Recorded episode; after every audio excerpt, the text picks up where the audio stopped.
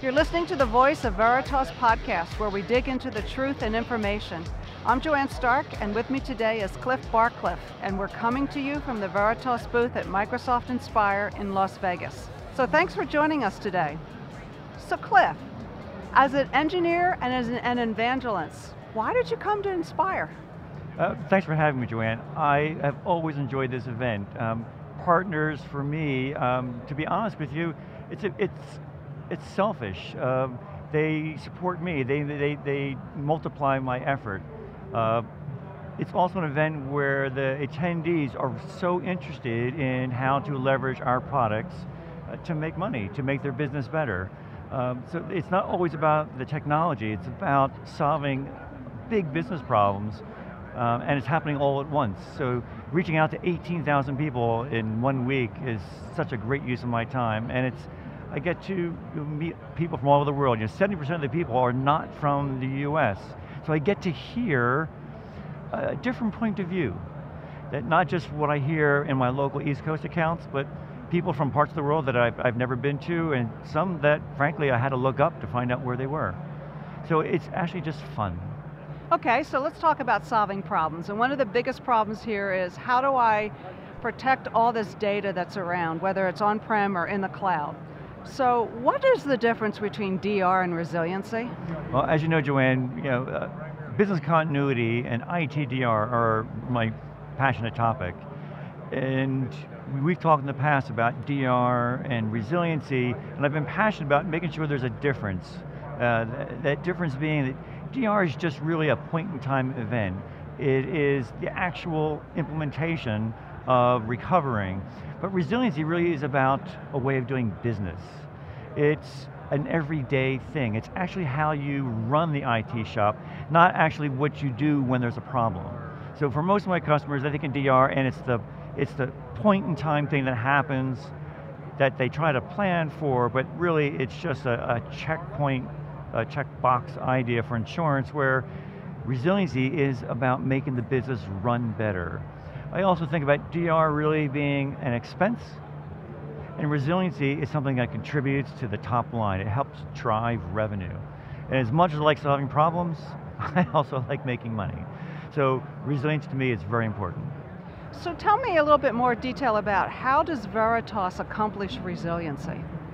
So several years ago when we decided to go to market with this new product, Veritas Resiliency Platform, we made sure that we engineered the product to solve that difference, that it's not just about a data mover, it's not about just having data in a second place, it's actually about all those things that I just talked about, about proving that my spend on this infrastructure actually is doing what I want, it's actually getting a return on my investment. It is about uh, other things that I think are the differences between resiliency and disaster recovery. It's all the automation, it's the reporting, um, it is the ability to consume something as I'm running my environment. So it shouldn't be something outside my environment, which is how DR is done today. It should be something built into my IT infrastructure, just part of what I do as an IT person. So you were talking a little bit about how you prove resiliency. What are some of the features that Resiliency Platform has that lets you do that? So in the past, you and I've talked about DR and resiliency, and one of my pet peeves, and that I talk to customers is, hey, DR is, you, you never use it. That DR infrastructure, that second data center, that data that you move, the second copy of you know, some expensive storage frame in another location, it just sits there and is never used. Um, when it hits the fan, people never execute. They always um, try to fix it in place. So all that money you spent was really just a checkbox for insurance. It's not, you didn't do anything with it.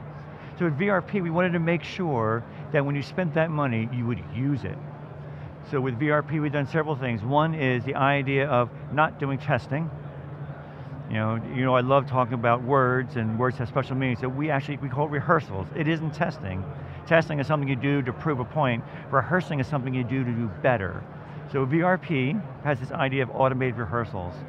Um, some of my customers actually rehearse after every change control so they can prove every single day that when they made changes in their infrastructure, that that DR is actually going to work. So they actually will execute because they know it because they didn't practice it last quarter or last year, they did it yesterday. And then uh, when the line of business owner or the executive uh, needs to make a decision, they need data. They need data that means something to them. So when I said before about, well, they always fix in place, the devil they don't know is, I did my testing last year. Am I going to lose data? I don't know. I don't trust it. With VRP, since they have visibility into the rehearsal cycle, they can quickly pull up a report or, or, or use an API and pull the data into their own reporting system and see right this second, what's my state of resilience? Am I five minutes behind, 15 minutes behind? Did I practice it yesterday? Did it work yesterday? Um, was there an exception yesterday? Did my team fix it and now I'm back to my normal state? So because of that data is there and accessible uh, at a moment's notice, the executive or line of business owner has actionable data. Now they don't make a default decision of no, they make a decision that's informed. And to me, that's the big difference. Great. So this really sounds like it's a really big help for customers. So you're out there every day. How are customers responding to this? So at, at first they, they, they think oh, Cliff's going to talk about another DR thing. Um, but yes, it really is approach. You know, I like, I talk about you know, paychecks and weekends, time and money. When they see the product and see how easy it is to implement, and then see the reports and the trends, um, they see, that, oh wow, this is actionable information that I can now trust what I implemented. Uh, I can prove to um, my sponsoring executive for business continuity and actually prove that we're getting something for it. Um, I have, they, they now realize they have an easier time of getting that budget money because they can always prove it. In the past, uh, getting DR budget was always hard. So now that they can show it, they can actually get more money for their DR, for what they would call their DR budget, as I like to say, their resiliency budget. Um, and that has been probably the number one response from executives, is having the actionable data makes it easier for them to get sponsorship to get better resiliency. So as we finish up, what would you say would be two or three things that people should take away from this podcast?